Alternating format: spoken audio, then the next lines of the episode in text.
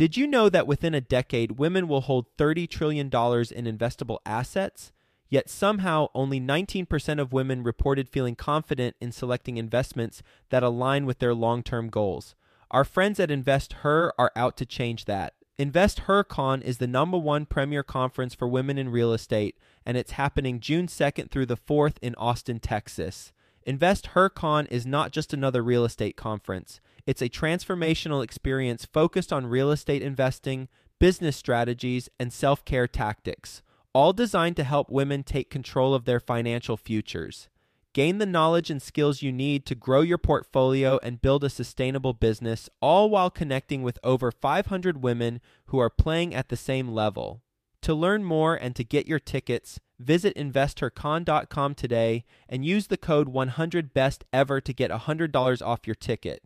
That's investher, H E R, con.com promo code 100 best ever to get $100 off your ticket. Quick disclaimer the views and opinions expressed in this podcast are provided for informational purposes only and should not be construed as an offer to buy or sell any securities or to make or consider any investment or course of action. For more information, go to bestevershow.com. There very well may be people that have had to pay the ULA tax. Maybe they had to pay a million dollars in ULA tax, had a big property they sold we could perhaps talk to them to try to get that money back. Welcome to the Best Ever Show, the world's longest running daily commercial real estate podcast. Our hosts interview commercial real estate experts every day to get you the best advice ever with none of the fluffy stuff. Hello, best ever listeners. Welcome to the best real estate investing advice ever show. I'm Ash Patel and I'm with today's guest, Keith Fromm. Keith is joining us from Los Angeles, California. He is an attorney, litigator, real estate developer, and a licensed real estate broker. Keith has been a real estate developer for over 40 years. Keith, thank you for joining us, and how are you today? Thank you, Ash. I'm great. Thanks for having me. It's our pleasure. Keith, if you would give the best ever listeners a little bit more about your background and what you're focused on now. Well, I started out as a real estate lawyer with two large firms in Los Angeles. And from there, I became a real estate developer doing condo projects and then eventually doing land development. And as anyone in land development knows, once you start with subdivisions and land development, you end up in litigation with cities. So I sort of segued again from being a real estate attorney to a real estate litigation attorney dealing with cities and stuff, which brings me to where I am today, essentially, which is fighting the notorious ULA tax in Los Angeles and the lead litigator on one of the two lawsuits that's challenging it. Keith, we'll come back to your background. Can you let the best ever listeners know what the ULA tax is? Yeah, the ULA tax is a tax that was imposed by initiative of the voters on November 8th, 2022.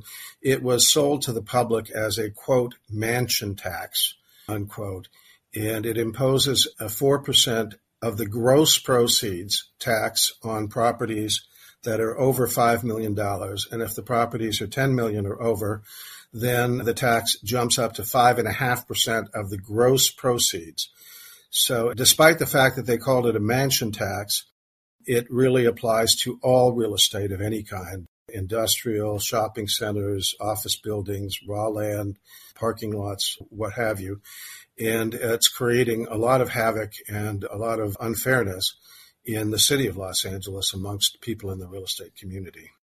Is this just towards the city properties or is it countywide or? No, it's only for properties in the city of Los Angeles. The city of Los Angeles has become sort of its own little monarchy and has imposed a tax on these properties that's approximately 10 times the size of the normal documentary transfer tax in a sense, hijacking tax revenues. So there's a lot of things wrong with this tax, and it's really hurting the economy here. They want a percentage of gross proceeds. How is that a mansion tax? Because if I live in a mansion, there's no proceeds. Well, they're talking about if you sell your property. If you sell a property and you want to record the deed, a condition of recording the deed is that for properties of $5 million to $10 million, you pay them 4% of the gross. Obviously, what's really wrong with this is some people don't even have any equity in their properties or very little, or they've been paying their whole life to save up perhaps a 4% equity. And now all of that goes to the government. And it's really very, very unfair. A lot of people, for example, builders, a lot of merchant builders will build a house if they can make a 12% gross return on the gross proceeds of the property. So if they were building a house, or let's say any building of any kind, and it cost them $10 million to build it, if they could make a million and a half on the deal, they would do it. But it takes a lot of risk. They go get loans. They have to go through entitlement processes, all different kinds of things. And then this tax all of a sudden comes out in the middle of what they're doing and they find they can't make that kind of money and they would never have done it in the first place if they'd known that the bulk of potential profit that they were hoping to make was going to go straight to the government and not to go to them and to their companies to pay their wages and all the other things they have to do. So it was really very unfair. It, it was essentially retroactive legislation that just killed a lot of people. And it's killed the market as well. So it's a double whammy for some of these people because not only are they not going to make the profit that they had projected when they first went into it, but because it has killed the whole market, they can't even get the prices that they'd hoped to get before. So it's really screwing up a lot of people. The same thing with lenders, for example. Lenders will make loans on a certain loan to value ratio and they calculate their risks and they calculate the interest rates, et cetera, that are applicable to that. But if they had known in advance that if they were to take a property back and try to resell it, they'd have to pay five and a half percent of the gross, they never would have made that loan. So what's happened now is a lot of lenders are not making loans in the city of Los Angeles, and it's just killing the industry. Keith, has this law taken effect right now? Yes, it did. It was passed by initiative on November 8th, 2022, and it took effect um, April 1st, 2023. So all sales that happened after April 1st of 2023 have been subject to this tax. Okay, so one of my jobs on this show is to play devil's advocate. So California already has a rule where if you live in an area where your house has a ton of appreciation, but you've lived there for many years, your property taxes don't go up until you sell the property, right? So yeah. this way, somebody who bought a two hundred thousand dollar house in 1970 that's now worth three million doesn't get taxed out of their home. What's the silver lining on this law? Is it that there's going to be less transfers and less sales of property? How does that really hurt anything? I think it's actually worse than that because when the city imposes this tax, what happens is properties turn over less frequently and therefore they reassess less frequently. So therefore the county does not get the higher taxes that it was used to getting when properties turned over at market rate. So it's a dual whammy. It's bad to begin with because it kills the owners of the properties who are trying to sell. And it's bad because it kills the county's sources of taxation on high end properties like office buildings, shopping centers. For example, there was one major shopping center owner that was planning on selling all of their shopping centers. And because of the ULA tax, they decided not to do it. Just one of the shopping centers would have been over a billion dollars. So I'm sure that the reassessment for property tax purposes would have been enormous, which meant that the county would have gotten a much higher stream of income in the future because of this. But instead, this ULA tax imposed by the city has killed the county's ability to get those monies. So I don't think there's any silver lining. I think it's just two bad linings on this cloud, two black linings on it. Keith, I may have one more for you. So look, I've worked hard my whole life and I've saved up a lot of money. I'm about to be able to buy a mansion. And the problem is historically, all these rich people have been bidding and buying these mansions. The prices have become astronomical. So I like that the mansion prices are coming down. So now a new to be mansion owner and I can afford one. What's wrong with that?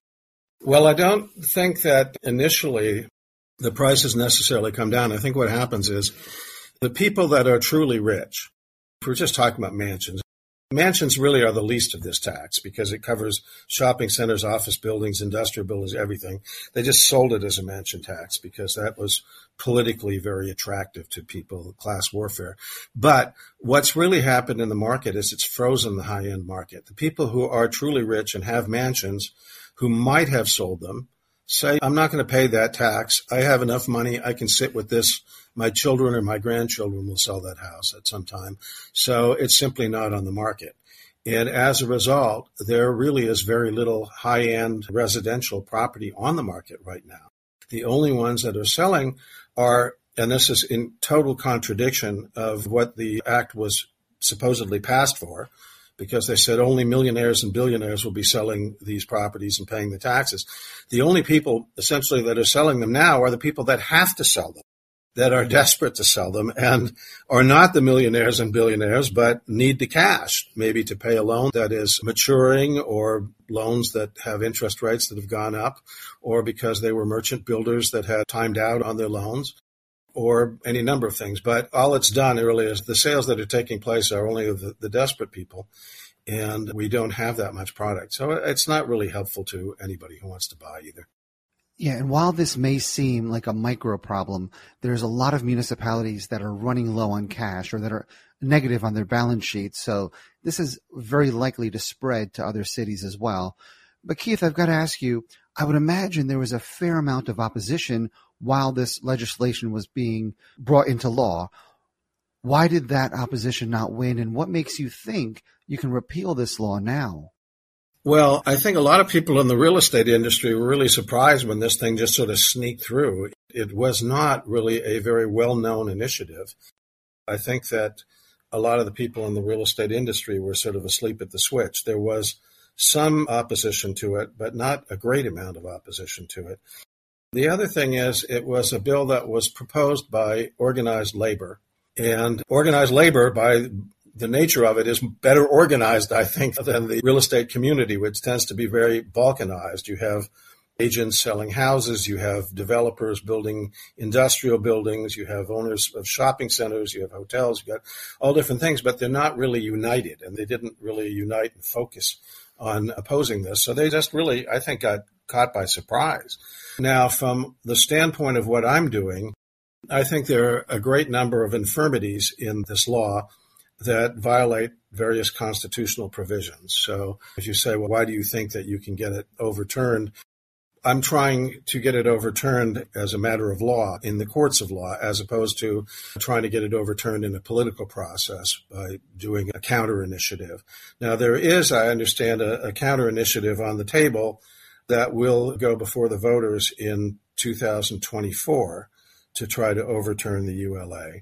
But I'm focusing on the legal aspects of it and showing why, as a matter of equal protection, for example, it's not a fair law.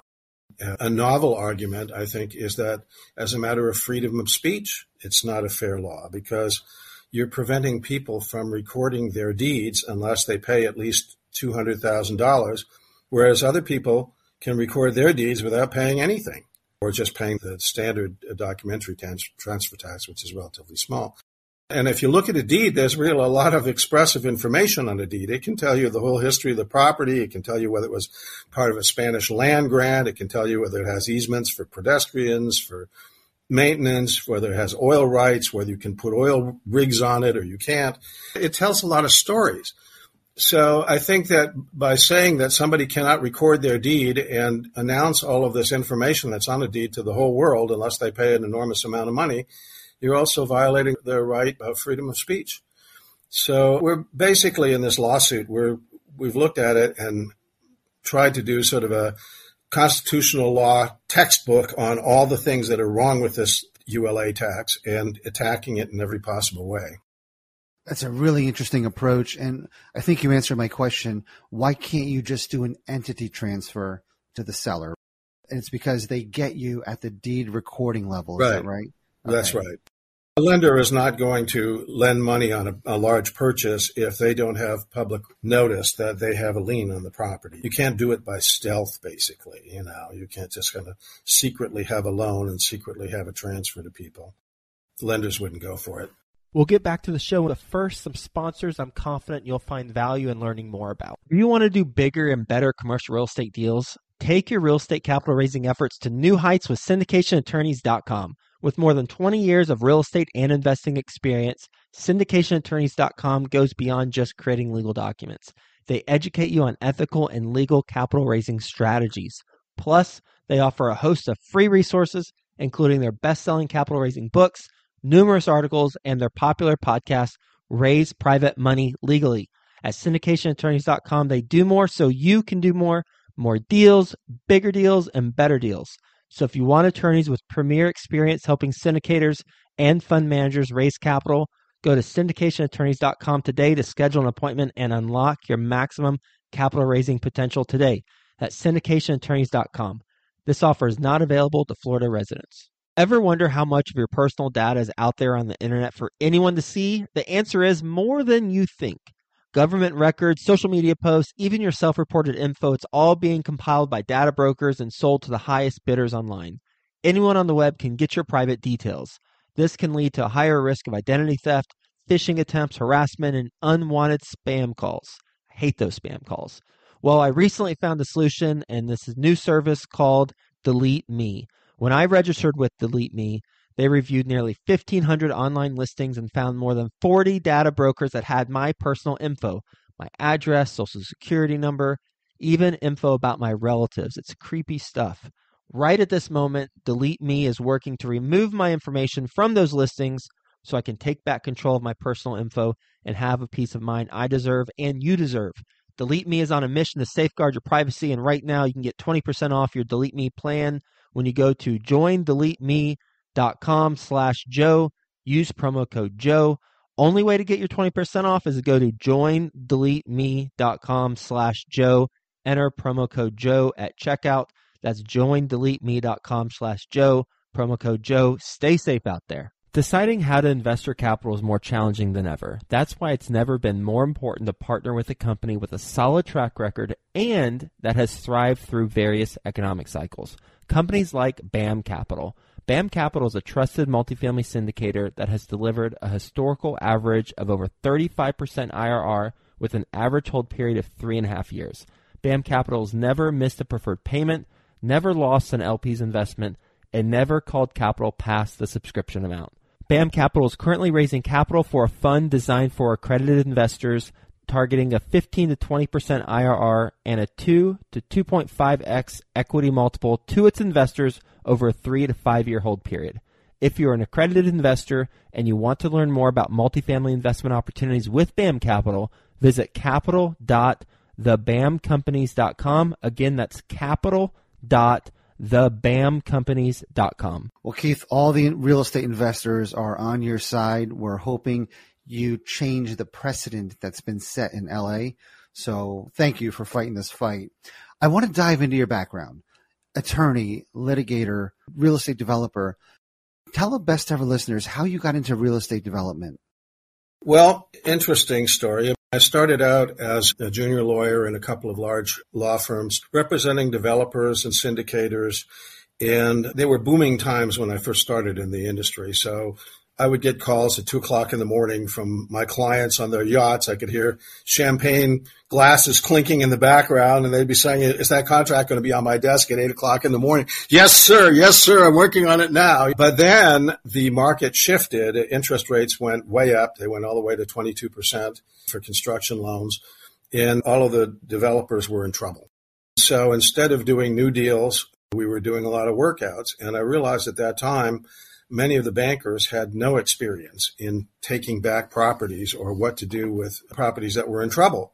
So I left the practice of law and I started a company to help banks basically take back properties because they were just scared to death. I could see in the negotiations we were doing, I could get them to pay for my clients' houses on the beach, the yacht payments, all of that, because they were just afraid these guys would go bankrupt. And then what are they going to do? So I started a company at that time, figuring that all these banks would line up and, and go for me. Well, it was a tough pill to swallow, but basically a lot of tough times for a few months. And then finally I got one banker that says, all right, I got a little project in North Hollywood, seven units. You can sell that one for me. And the day of the grand opening of it, it had all these beautiful flowers planted in front of it. It looked wonderful.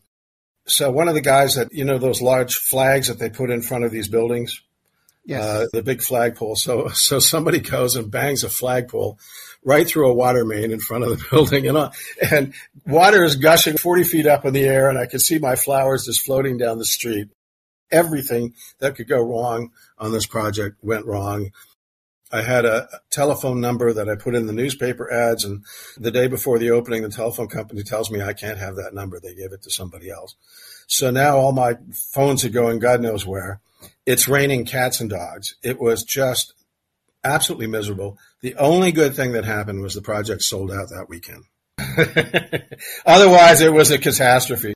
Then from that, I got involved in selling more properties and then selling the buildings. And then eventually, when I had accumulated enough money from the sale of the buildings as a broker, I started buying the buildings and I'd buy them and I'd fix them up, sell them, buy some more buildings, fix them up, sell them, and kept doing that until uh, I had a, a, partner who had worked for a, a big builder and he had showed me that land development could be very, very profitable. Buying land, subdividing it, and then selling the subdivided properties to builders to build houses on. So we got involved with that, and then I learned how the cities basically screw you around on that kind of stuff. So I ended up in litigation with a city on a couple projects we had, and it ended up being constitutional law cases. One was in state court, one was in federal court surprisingly, these are my first cases ever as a litigator, and I won both of them. They were multi million dollar trials.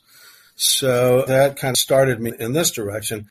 An irony of this particular case is that one of the lawyers that I was up against 20 years ago in these two cases that I just referred to is the same lawyer that is in charge of the city's litigation in the ULA case. So it's almost like a reunion. It's one of those ironies that you see in a movie where it's a 20 year rematch on this situation. Keith, if you weren't fighting the ULA, what would you be doing? Probably be fighting somebody. is it the real estate development or is it buying and improving properties or is it the law practice? What do you enjoy the most?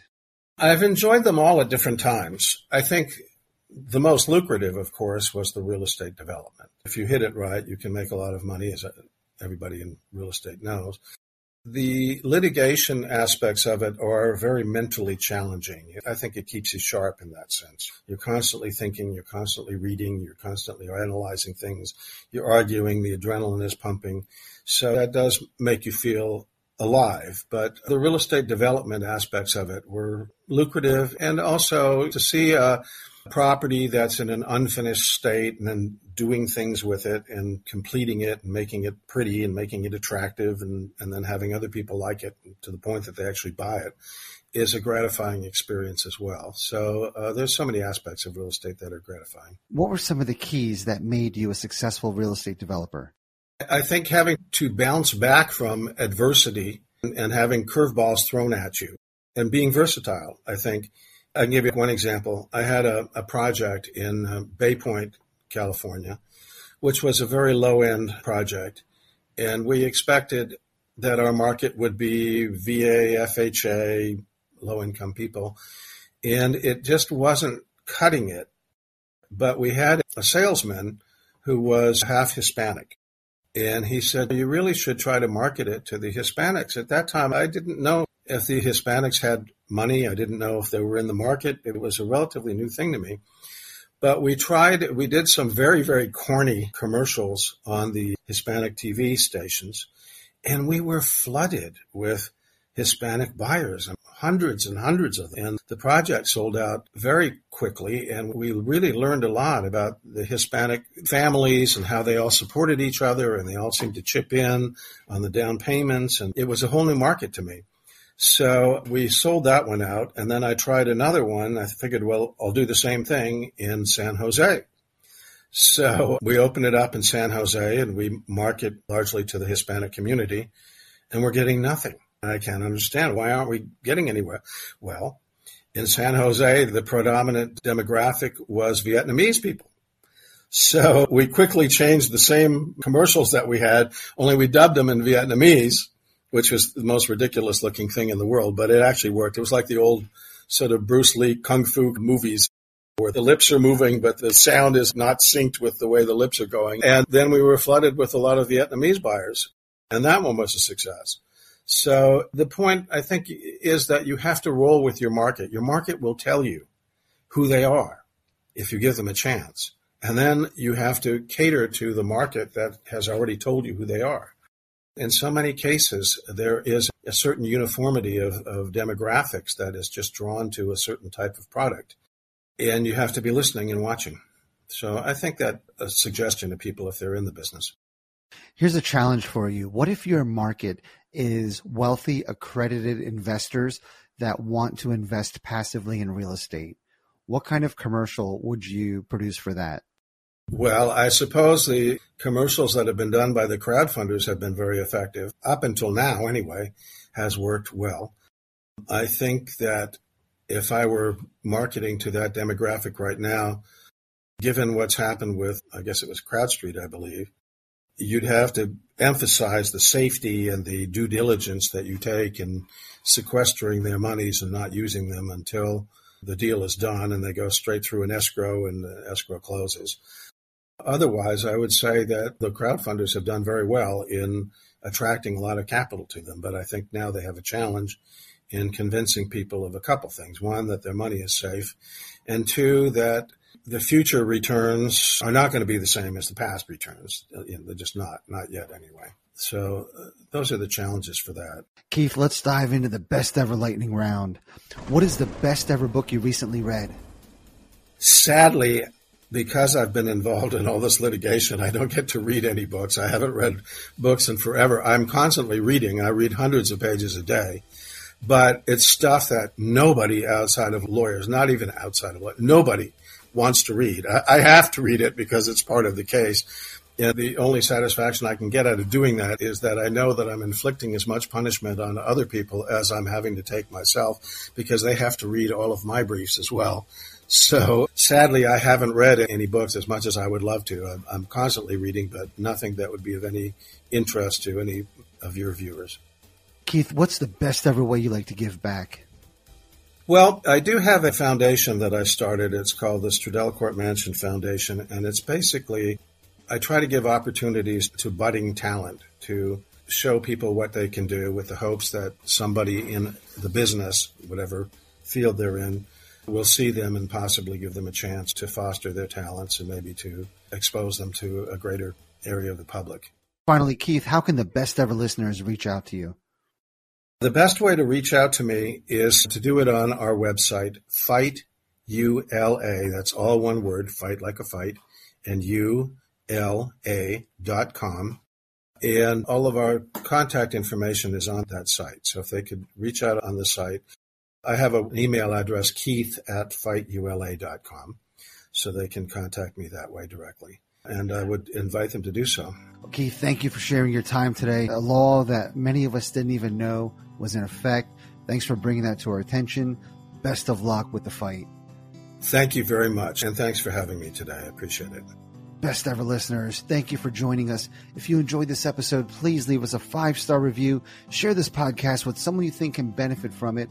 Also, follow, subscribe, and have a best ever day. Hi, best ever listeners. Joe Fairless here again. And one last thing before you go would you like to receive a short weekly email with proven tips from experienced investors, free tools and resources, and a roundup of the week's most relevant news and best ever content?